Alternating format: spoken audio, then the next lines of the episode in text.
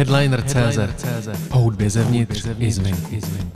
Milí posluchači podcastu Headliner.cz od mikrofonu vás jako vždy zdraví Honza Vedral, ale tentokrát před sebou nemáte klasický rozhovorový díl, ale splnění jednoho restu z minulého roku 17. listopadu nás spolek Díky, že můžem pozval na novou scénu Národního divadla a právě tam jsme s Radkem Díslerem z Pop Muzea rozebírali předělávky západních hitů eh, v éře komunismu.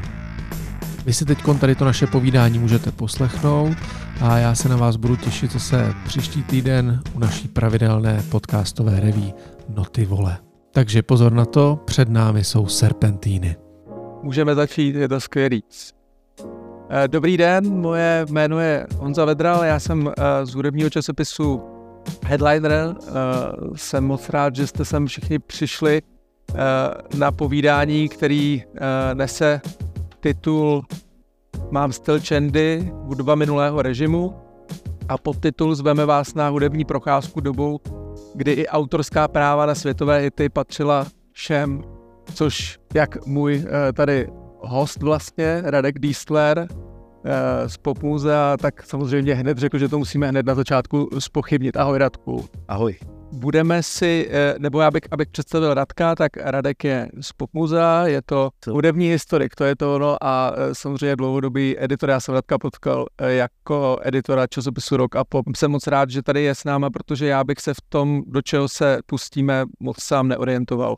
Radek teď vydal mimo jiné knihu Dekáda naplno, což jsou proměry, proměra české populární hudby 90. let a myslím si, že eh, my budeme mluvit o tom, co té proměně dalo, tak, tak taky tak trochu základ, protože uh, v 90. letech se ta hudba, která se dostala do popředí, vymezovala proti tomu, co bylo předtím. Na začátek ještě uh, dovolte Eh, jedno upozornění. My eh, v našem podcastu v Headlineru, který se jmenuje Noty vole, eh, tak máme rubriku, která se jmenuje Ušní červ, kde zcela nakonec pouštíme opravdu příšerné věci, které se vám ještě jako můžou vždycky vrátit třeba, a nejen jako za hodinu nebo večer, ale klidně i druhý den nebo za týden. Jsou to věci, které zkrátka v tom mozku zůstanou. A já se obávám, že tady to naše povídání se neobejde bez toho, abychom vám některé tady ty věci tady z té televize pustili. A protože to bude jízda, tak já bych začal písní bez obrazu, která se jmenuje Před námi jsou serpentíny. Naspívala jí Marie Rotrová.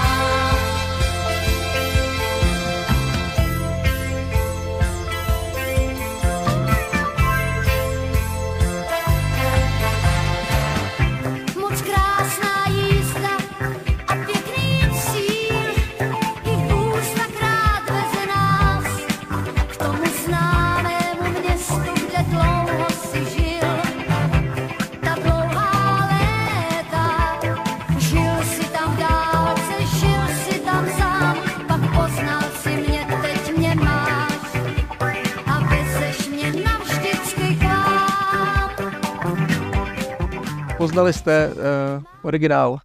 Tak samozřejmě byla to uh, Argentina, hudba Andrew Lloyd Webber, český text Eduard Krečmar, zpívá Maria Rotrová, nahrávka je z roku 82 a vyšla na magnetofonové kazetě písničky za volant 3. Co je zajímavé a co nás bude tady provázet, uh, je to, že kdybyste si tady tu kompilaci chtěli pustit teď v digitálním obchodě Supraphone Line, tak tam tady tu písničku nenajdete, protože uh, tam kvůli právům uh, chybí. Já jsem to zvolil tak na úvod, protože jsem chtěl vlastně jako jenom ilustrovat, jak je ta doba uh, jiná, že my jsme teď v době, kdy uh, máme uh, na telefonu, máme všechny servisy, kde máme veškerou dobu celého světa přítomnou a můžeme si ji pustit hned máme možnost, když chceme jako hudebník udělat cover verzi, tak eh, jít prostě, nebo ji udělat, když se ji chceme natočit, tak jít na ochranný svaz autorský, vyjednat si práva, natočitý, všechno je v pořádku. Ale teď se jako přenesme do uh, toho, jak za normalizace a vlastně ještě před ní česká populární hudba fungovala. A teď už dávám slovo Radkovi. Je samozřejmě těžké popsat v kostce, jak eh, ten mechanismus nebo ten organismus eh, československého popu fungoval, protože eh, je to taková, v, nebo v kontextu těch desetiletí od, řekněme, počátku let 60. až do počátku 90. let, tak je to taková hra s proměnými pravidly.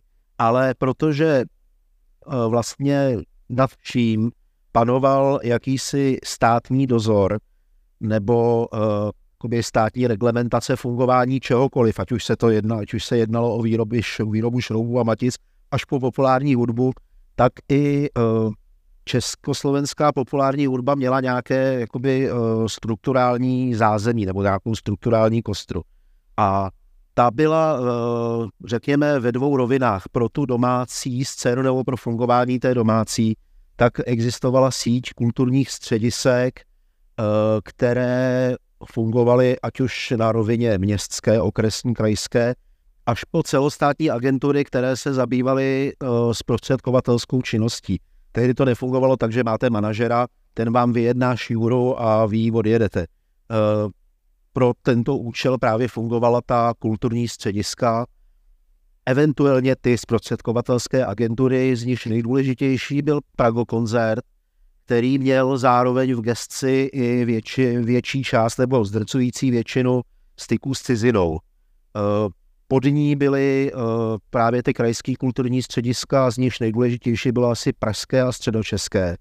Ta kulturní střediska se od sebe lišila tím, že měla různou eh, míru, řekněme, autonomie nebo volnosti nakládání se svými podanými, protože třeba interpreti, kteří tady v Praze hráli u Pražského kulturního střediska, tak docela toužili se dostat do toho středočeského kulturního střediska, protože tam je tak neprudili třeba s, s přehrávkami nebo s dodržováním něčeho, co je taky pro tu dobu velmi typické, a to je takzvaný komponovaný pořad.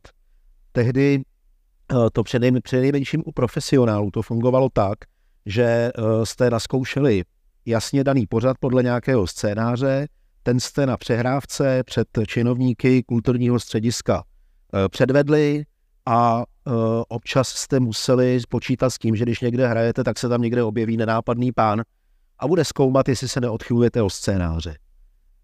To je k té agenturní, nebo k té agent, stážní a zprostředkovatelské rovině věci a pak samozřejmě tady se nějakým způsobem vyvíjel, vyvíjelo to, čemu můžeme říkat gramoprůmysl, který byl ovšem také jakoby sešněrován nějakými uh, státními nebo stá, státně společenskými hledisky a uh, ty gramofirmy tady byly po celou tu dobu v podstatě dvě až tři eh, v, v České republice Suprafon, od roku 1968 Panton a na Slovensku od počátku 70. let Opus, který vznikl vlastně jako uh, náhrada za slovenskou redakci Suprafonu.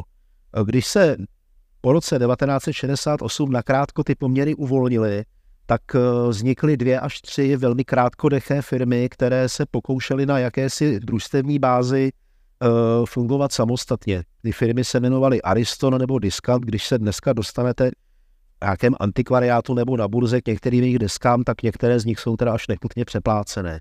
A takhle to zhruba fungovalo až do roku 1989. Načež ten státní monopol padl a vzniklo vákuum, které se pak několik let, eh, řekněme, jakoby znovu zaplňovalo a vytvářely se nové, už tedy řekněme, tržní struktury.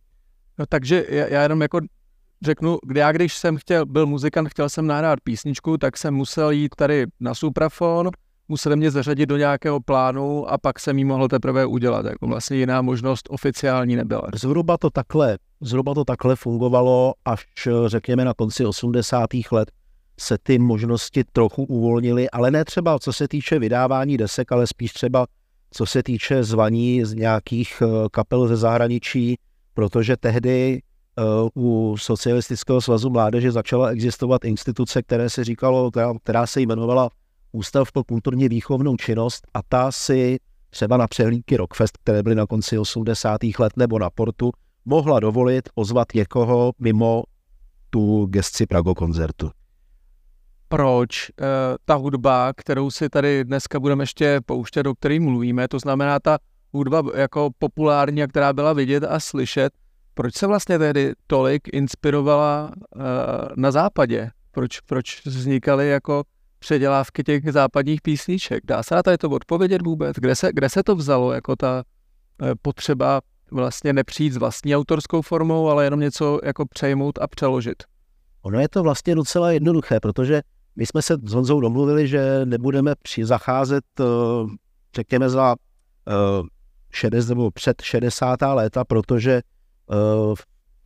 by jsme to téma asi trošku příliš jakoby rozplizli, ale je třeba říci, že uh, vztahy s, nebo respektive inspirace tím, co se děje v Anglii, co se děje ve Spojených státech a podobně, tak tady vlastně existovala už od nějakých 30. let minulého století hmm. a ten hlavní kulturní nebo popkulturní import byl vždycky především anglosaský, samozřejmě v menší míře i třeba z Francie nebo uh, z Itálie.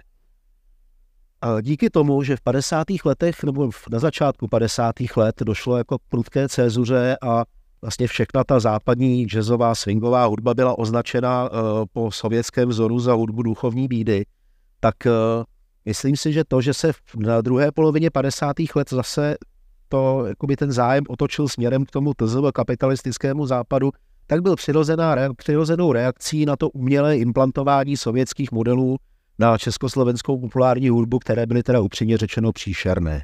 No a co si budeme povídat, eh, v anglosaském hudebním světě se to hodilo nejvíc a bylo to, jako, bylo to něco, co vyzařovalo jak do kontinentální Evropy, tak do té střední.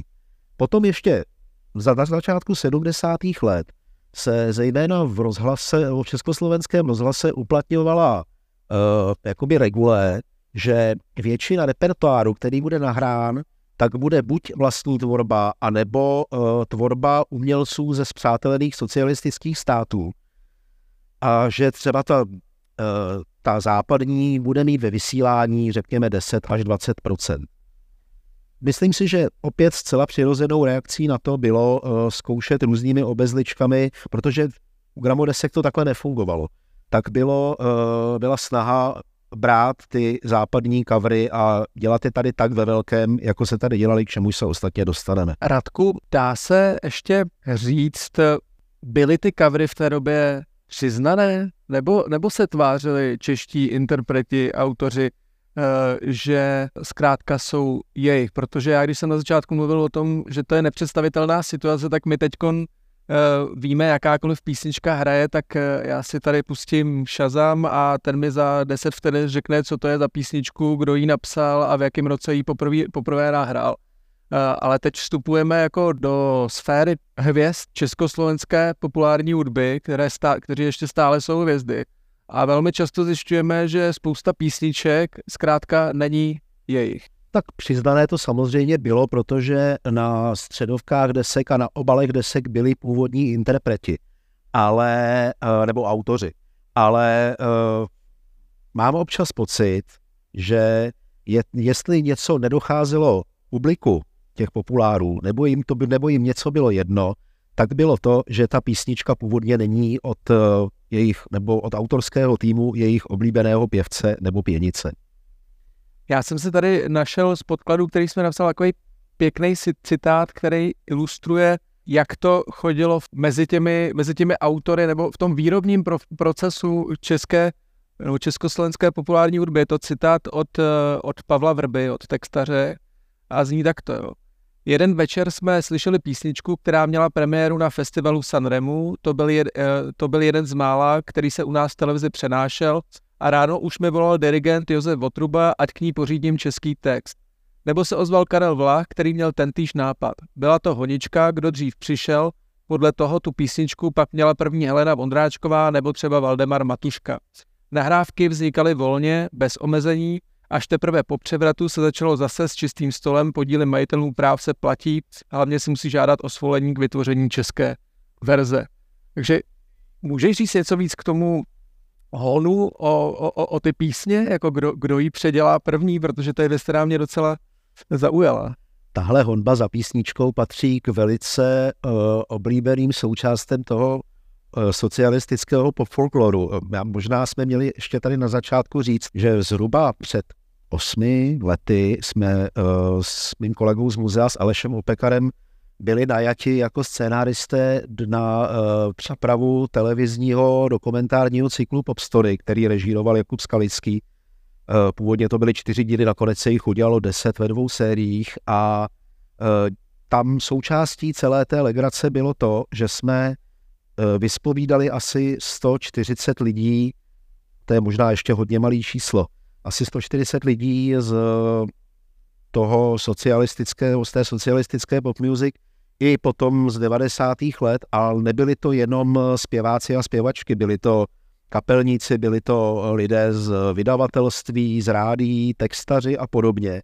A tam jsme teda těchto těch historek eh, nazbírali eh, za bůra do kornoutu. Moje nejoblíbenější byla ta, jak nám vyprávěla Helena Vondráčková, že zmerčila, že existuje, nebo že ABBA vydala uh, single Winner Takes It All a teď teda uh, se to strašně zalíbilo a vyběh, opravdu takřka vyběhla na ten suprafon, na Češ uh, tedy jaksi zví, v, v závodě zvítězila a těsně oznámá prsa korejské ženy, tam za ní doběhl Karel Gott a byl velmi smutný, že tuto píseň nemůže naspívat on. To už bude rok, co jsi mi z vlaku mával a teď najednou krůček přede mnou. Trochu vázne hlad, to se někdy stává, taky hned co říct, slova jen nic víc. A ty se ptáš, co já, jsem zdráva, jak se má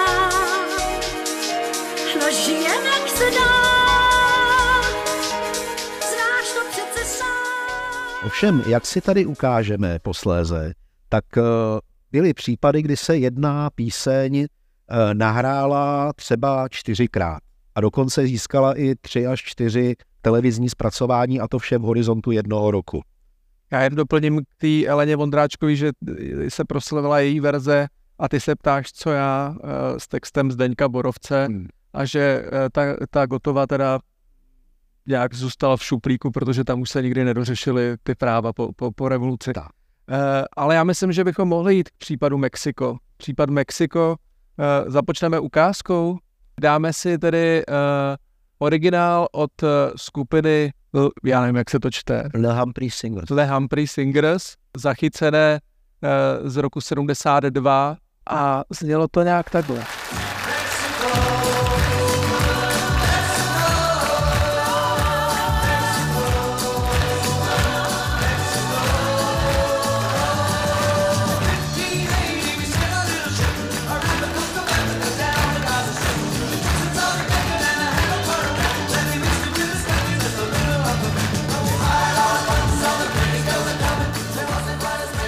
By asi stačilo. Tak zde máme originál. Jak budeme pokračovat, Radku? No, mám rovnou pustit... Já bych šel nejdřív do ženské. Do ženské? Cover verze. To je taková... Takže Eva Pilarová. Tak. Tak si dáme Evu Pilarovou. Mexico, Mexico, Mexico.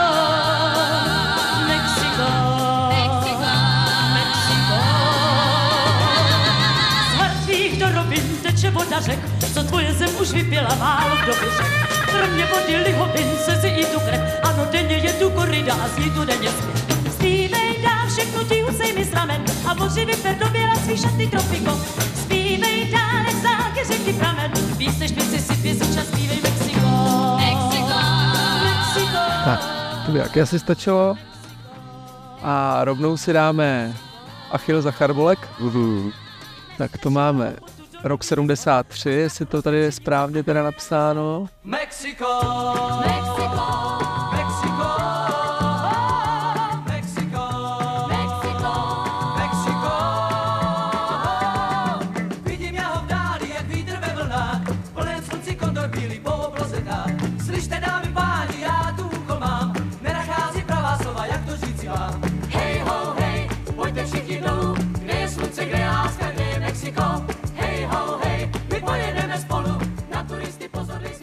Tohle máme dokonce ještě v jedné verzi. Nevím, jestli na základě toho vzniklo, že všichni už jsou v Mexiku, ale vypadalo to, že česká populár, československá populární hudba tam byla.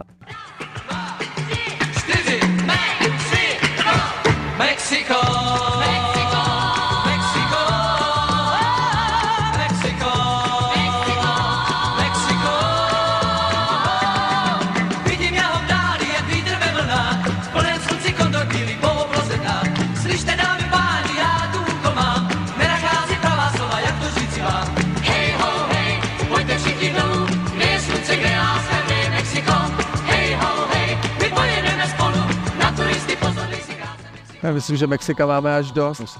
Co, co nám teda tady to vypovídá, tady ta ukázka od, od, od, od té době?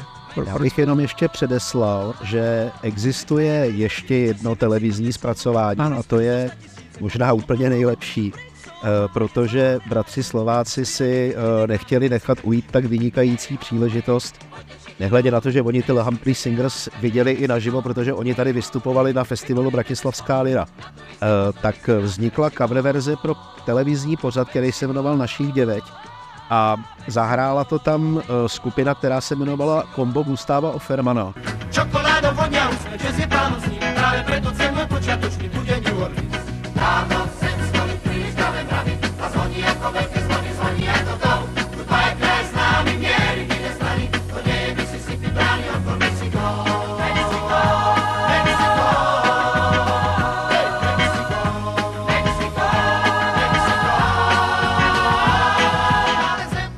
což bylo takové těleso, které jezdilo hrát eh, a vydělávat slov koncertu eh, do zahraničních barů a co se tam naučili, tak to potom tady přehrávali při různých příležitostech.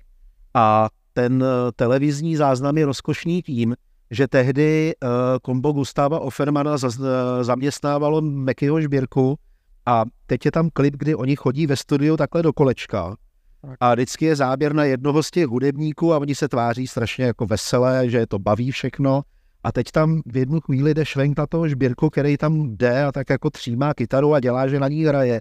A tváří se, kdyby mu ulítly včely a uh, mě to vždycky, uh, díky tomu jsem, jsem měl pocit, že jako chápu, proč on by nejradši tuhle kapitolu svého hudebního života vymazal z paměti já můžu, co by jeho teda životopise říct, že uh, skutečně jako jeho angažmá u Offermana nebyla, uh, nebylo období, ke kterému by se uh, rád vracel, ale bylo to období pro něj existenční, protože s tím se zkrátka musel tady uživit, ale velmi záhy a myslím si, že to je dobrý odpich k tomu si říct, v čem, v čem se ta česká populární hudba lišila uh, od té slovenské, protože uh, ten mor těch cover verzí se týkal mnohem víc teda české populární hudby, protože na tom uh, Slovensku, uh, a já bych tady toho Žbirku, já ho můžu vlastně ocitovat, já jsem si to tady vypíchl, jo.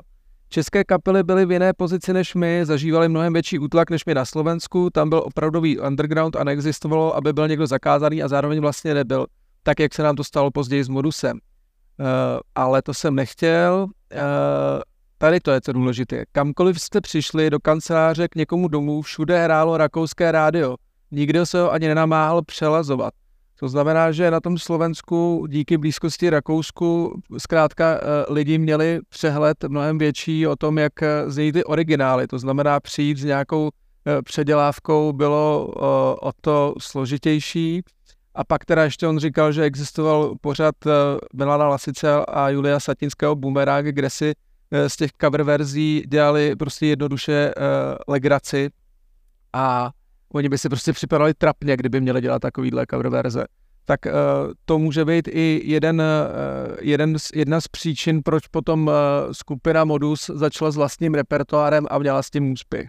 No, ono takhle. Ta, tady myslím, že to je hezká modelová situace, na které si můžeme ukázat, jak ta paměť je ošidná, nebo jak ta schémata, která se objeví, nebo která některý interpret eh, říká v nějakých vzpomínkových eh, situacích nebo pořadech několikrát za sebou, jak jakoby úplně neplatí. Protože z pozice slovenské populární hudby samozřejmě nebyla jakoby homogenní.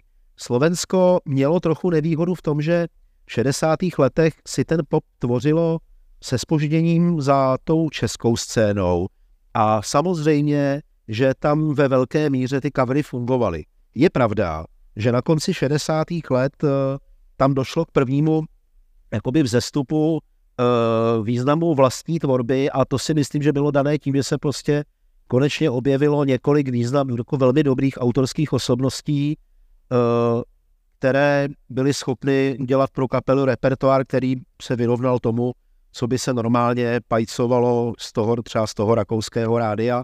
To je jedna věc. A druhá je ta, že od roku 1966 byl na Slovensku fungoval festival Bratislavská lira, který byl uh, písničkový, takže tam šlo v podstatě o soutěž písní a i to stimulovalo uh, jakoby uh, výrobu, nebo ne výrobu, skládání vlastních věcí.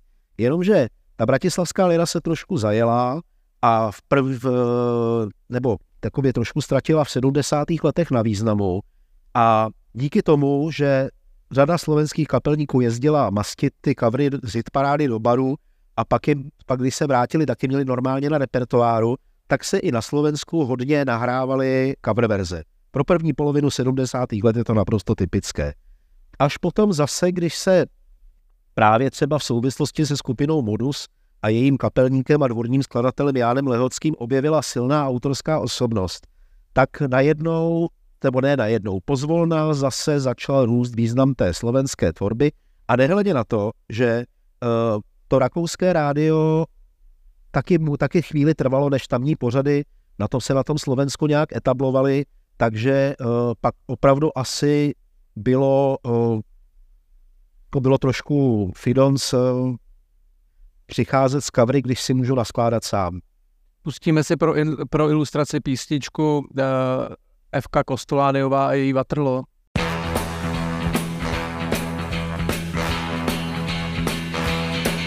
Horí mi tvár ako hrad, ktorý oheň a síra vznietia. Morí ma žiaľ, som smutná, ako Bonaparte pri Vaterlo smutný bol lásky sa dými jak sviel, keď v sa stráca môj cieľ. Matelo, práve sa skončila tá. Prehratá bitka je prehratá. Prehraná bitka je prehratá. To je taky hezký citát, si myslím, k dnešnímu tématu. Radku, já myslím, že čas pokročil k tomu, že bychom mohli přejít eh, k důležitým postavám českého bubblegumu, které jsme si tady uh, přes díl, ve scénáři jsem tady použil naší přezdívku pro ně vrchní lupiči. A mohli bychom toho vrchního lupiče představit taky písní. Co si o tom myslíš? Antonín, Antonín, Antonín, moje krásná žena prchla ráno s ním. Pavlata, Pavlata, Pavlata, Antonín. Pavlata, Pavlata,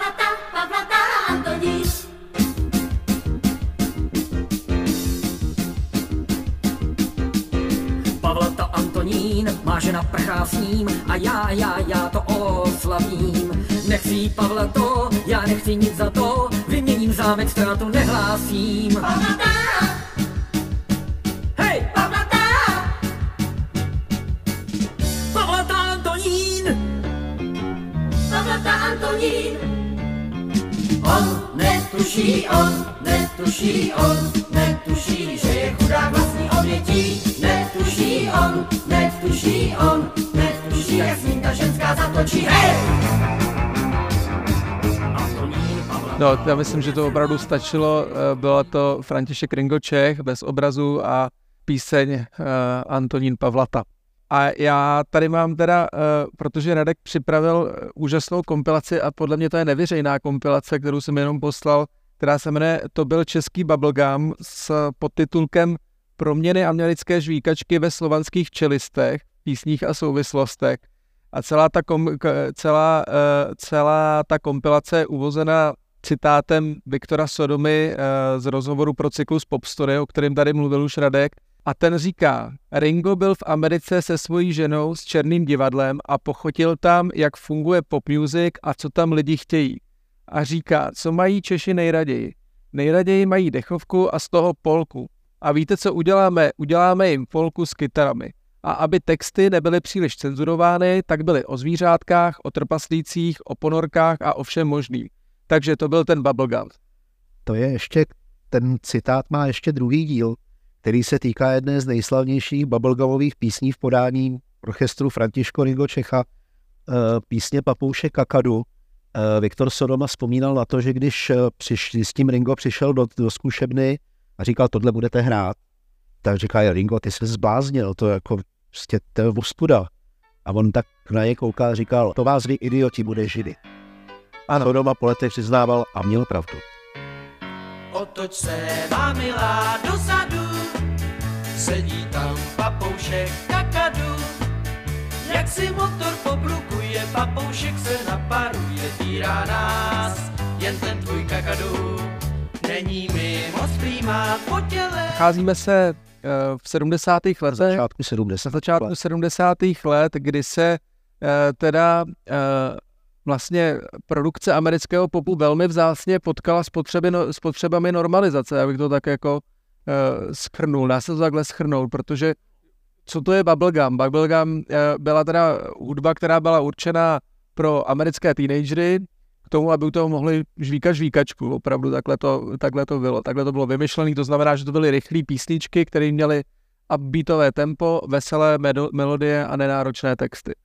Ono takhle, samozřejmě i tahle ta, eh, i tohle schéma se dá trochu zrelativizovat, protože už třeba na konci 60. let se některé české uh, big beatové kapely do tohohle bubblegumu v podstatě trošku nevědomky pouštěly, protože to byla věc, kterou znali z rádia Luxemburg, kde už to jakoby hodně hrálo eh, z některých ně, německých stanic a podobně.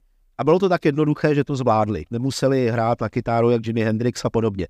Ale uh, je pravda, že na počátku 70. let se uh, vzrostla společenská poptávka po jednoduchých, únikových a pokud možno srandovních písních, protože se tam vlastně nic neřešilo. Žádné složitosti, žádné závažné otázky, nic.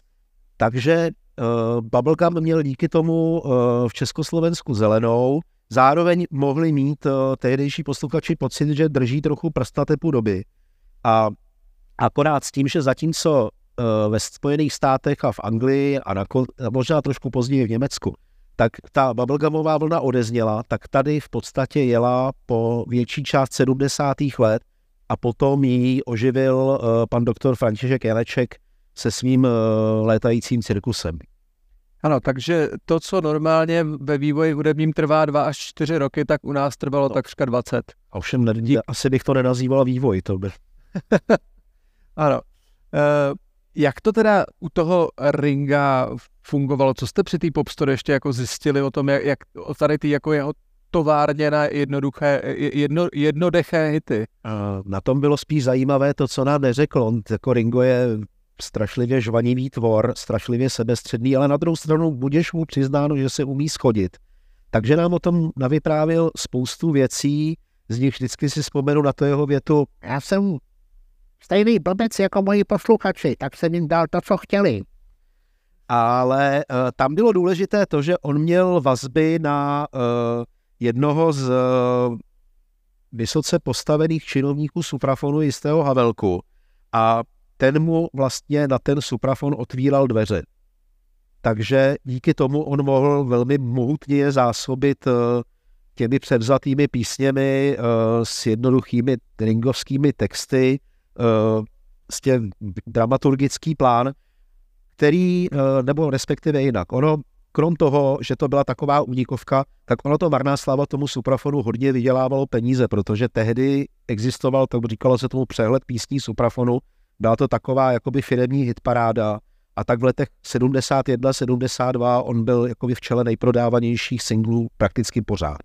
Um, uh, zase pro ilustraci toho, čemu se, čemu se vracíme, tak uh, já, jak jsem si projížděl tu popstory, tak mě teda uh, velmi zaujal jeho citát, uh, že za ním potom později po revoluci někdo přišel s tím, že mu v Anglii ukradli píseň Zelená je tráva, kterou samozřejmě ukradl Chelsea, že jo? To, Ano. Je to, neříkám to správně. Což teda se jako příznivec Arsenalu si říkám dobře jim tak. Ano, a tam teda v originále je modrá ta barva, ne zelená. Blue is the color je, je, je originál, takže uh, vlastně ty nápady, které tady byly a tlačila je ta televize a byla to ta jediná kultura, před kterou se uh, nedalo příliš jako uniknout oficiální, uh, tak byla tvořena uh, tak, že člověk ani nevěděl, že je přijata z toho zlého západu. Jako, jako zvláštní rozpor, kterým já furt nerozumím, protože jsem tu dobu za stolik nezažil. Tak... Mně to vlastně připadne, že to bylo trochu pod rozlišovací schopnosti publika, rozlišovací potřeby publika. Potřeby? No, po schopnosti to ne, to by publikum urážel, ale tak mám pocit, že to prostě, že to neřešili. Eh, další důležité jméno, teda eh, pokud jdeme po těch, eh, kteří měli rádi, nebo kteří vycítili potenciál v, v převodu západních hitů na české, tak byl, musí se přesunout do Ostravy k postavě jméno Ivo, jménem Ivo Pavlík.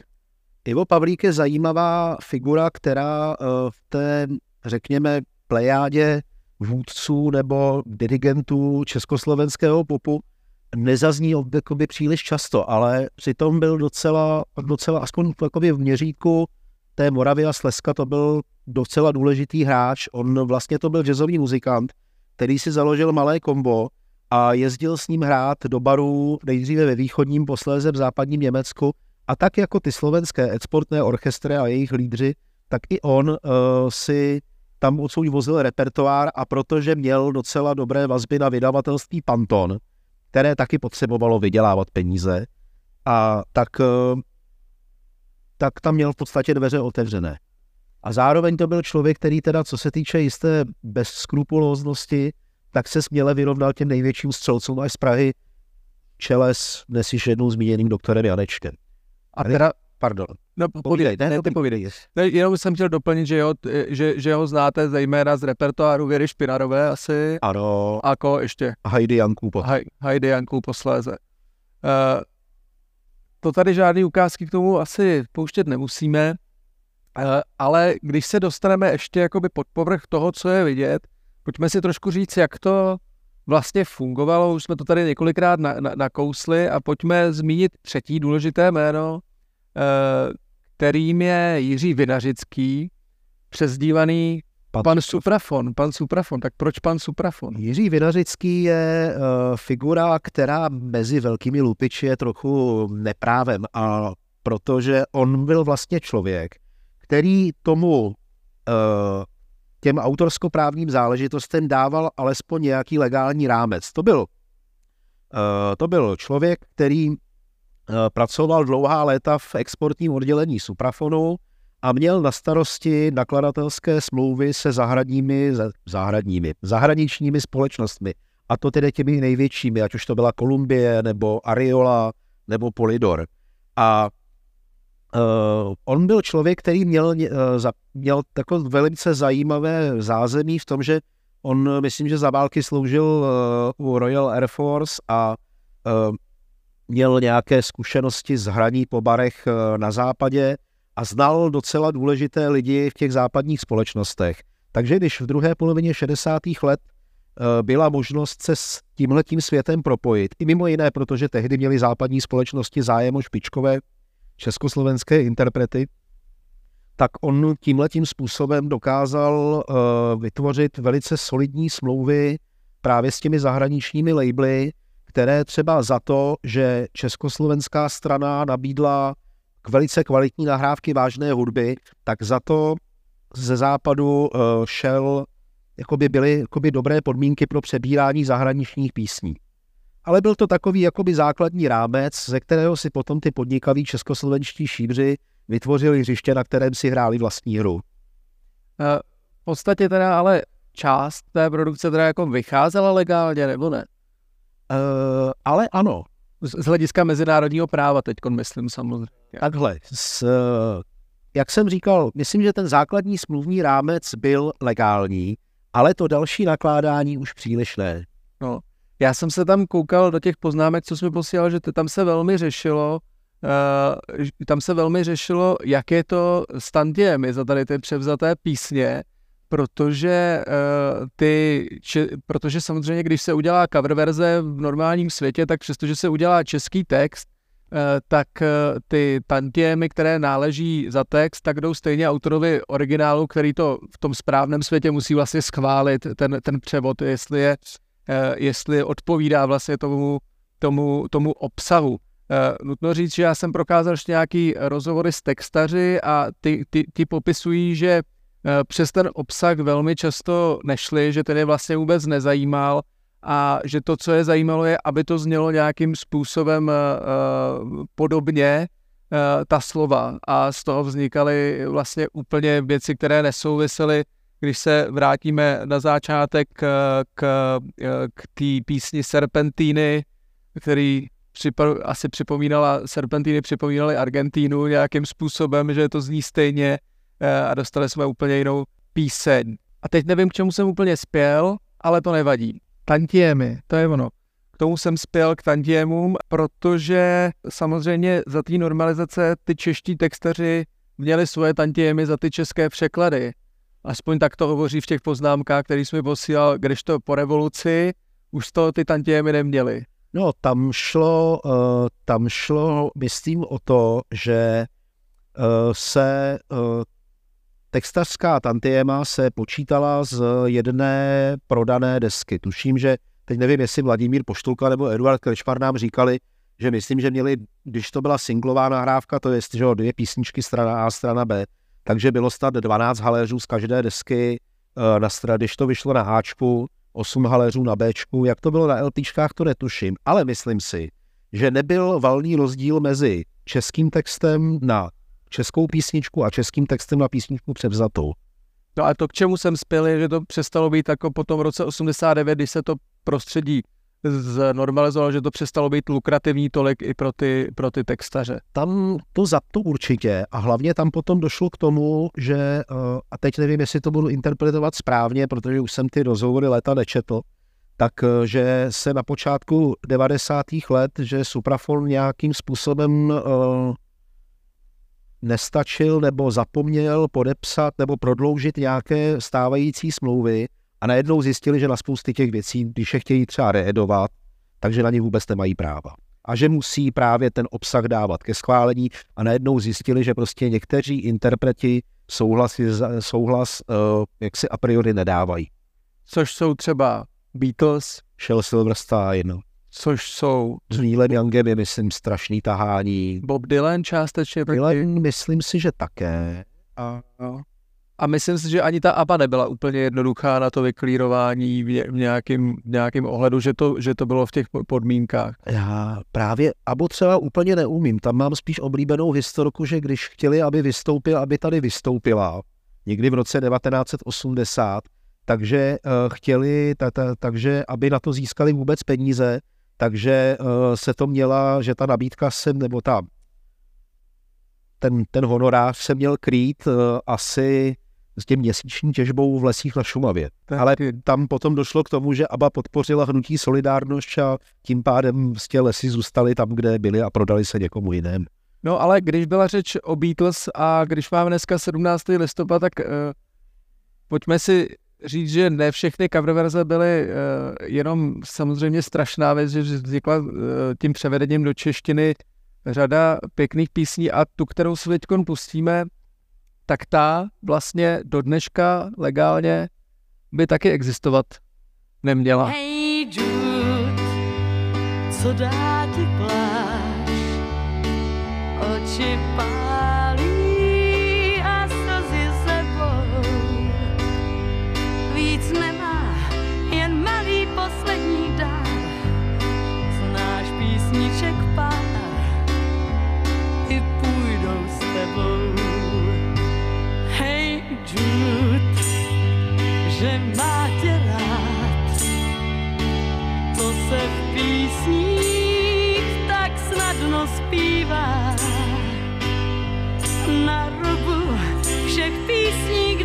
Končí rým, tam prý leží stín, který nám zbývá.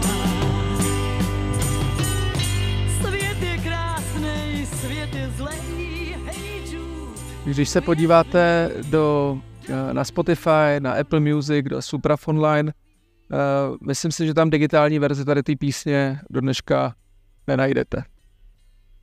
Na mě se neotáče. Jsem se Spotifyem dosud neskamarádil a musel někdy požádat syna, aby mě zasvítil. Uh, ale dostáváme se teda pomalu k tomu, uh, nebo můžeme, protože tady to je píseň ze 60. let, ale pojďme k tomu, co se vlastně s hudbou stalo po tom roce 89, kdy jsme Eh, co by televizní diváci a posluchači rádia všichni byli zvalchovaní tady tím tomu, co, čemu říkáme normalizační pop a k čemu se tady vracíme, eh, tak eh, najednou přišel po roce 89 nějaký boom undergroundu a dostali se až jako do, do, do těch světel, těch reflektorů formace a spolky, u kterých by to nikdo nečekal asi. Tak co, co se stalo?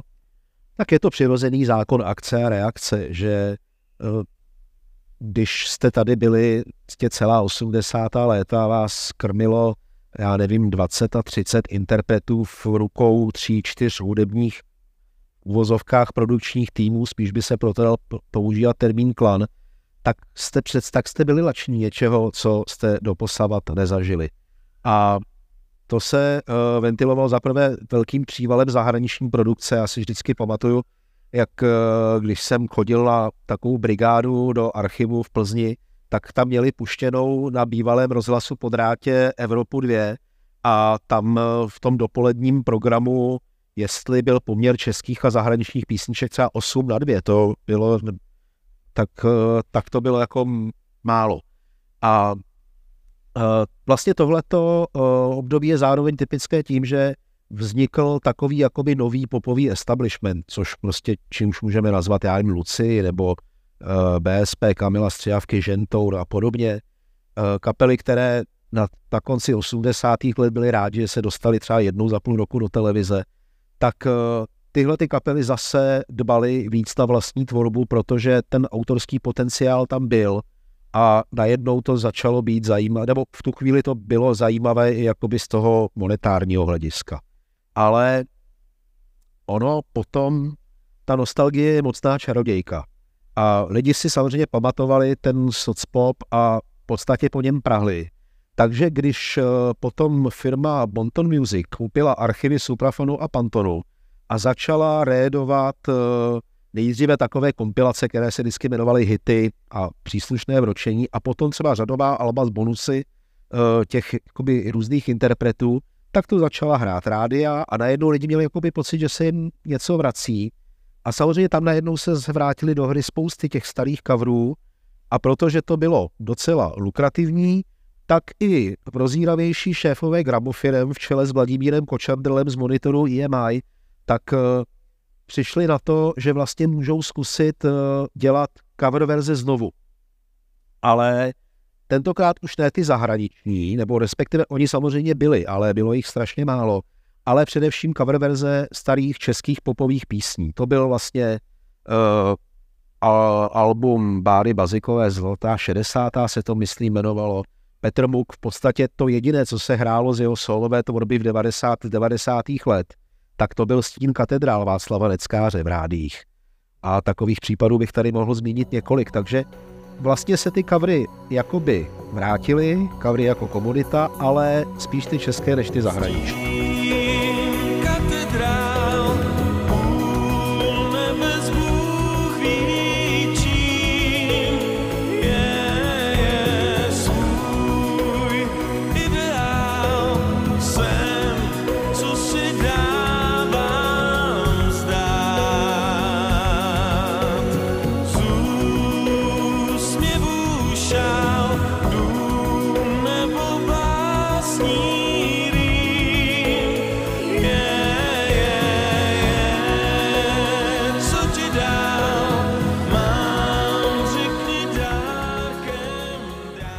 A když to vezmeme trošku víc, protože čas už nám kvačí, tak k dnešku já jsem se tak jako koukal, co by byla dobrá ilustrace ze současnosti a uh, říkal jsem si, že by bylo asi pěkný uh, si pustit tady uh, letošní pozvánku rokové skupiny uh, Dimitri na jejich koncert v Outu aréně, který, aniž by to tam bylo kde zmíněný, tak se nápadně podoba písni od zpěvačky Adele Set Fire to the Rain.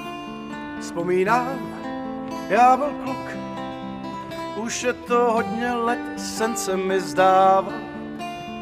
Já hrál pro plnej sál a stál jsem přesně tam, co táta stával.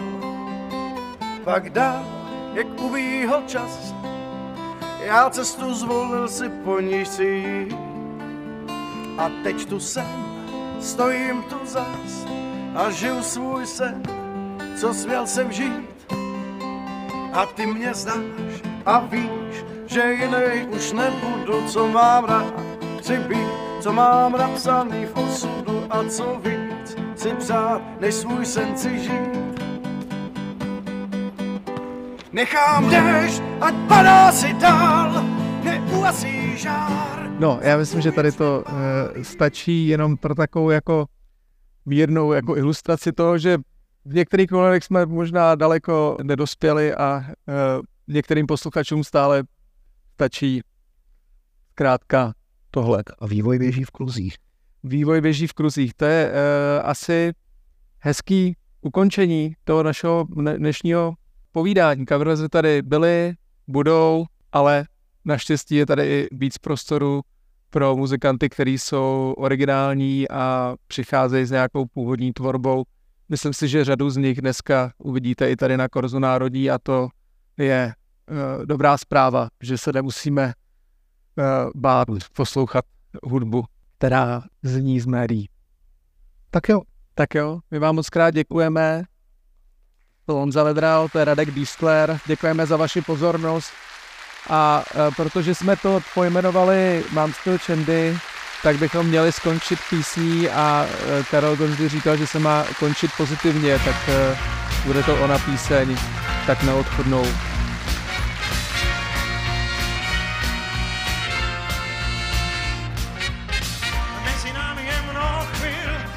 a pokusů, abych se ti zavděčil, jenomže od tebe se člověk moc nedoví. Stále básníš o nějakém svém záhadném všemdovi. Je toho moc a to já nesnesu, zašel jsem na Čendovou adresu a Čenda před domem zpíval rock and roll, to díky které se tam denně schází cestou z různých škol. Podívej, má styl Čendy, nevím, kde ho Čenda vzal, já ho sebral hodně si ho moc nehlídal. Má styl je to pikantní, chceš něco nové?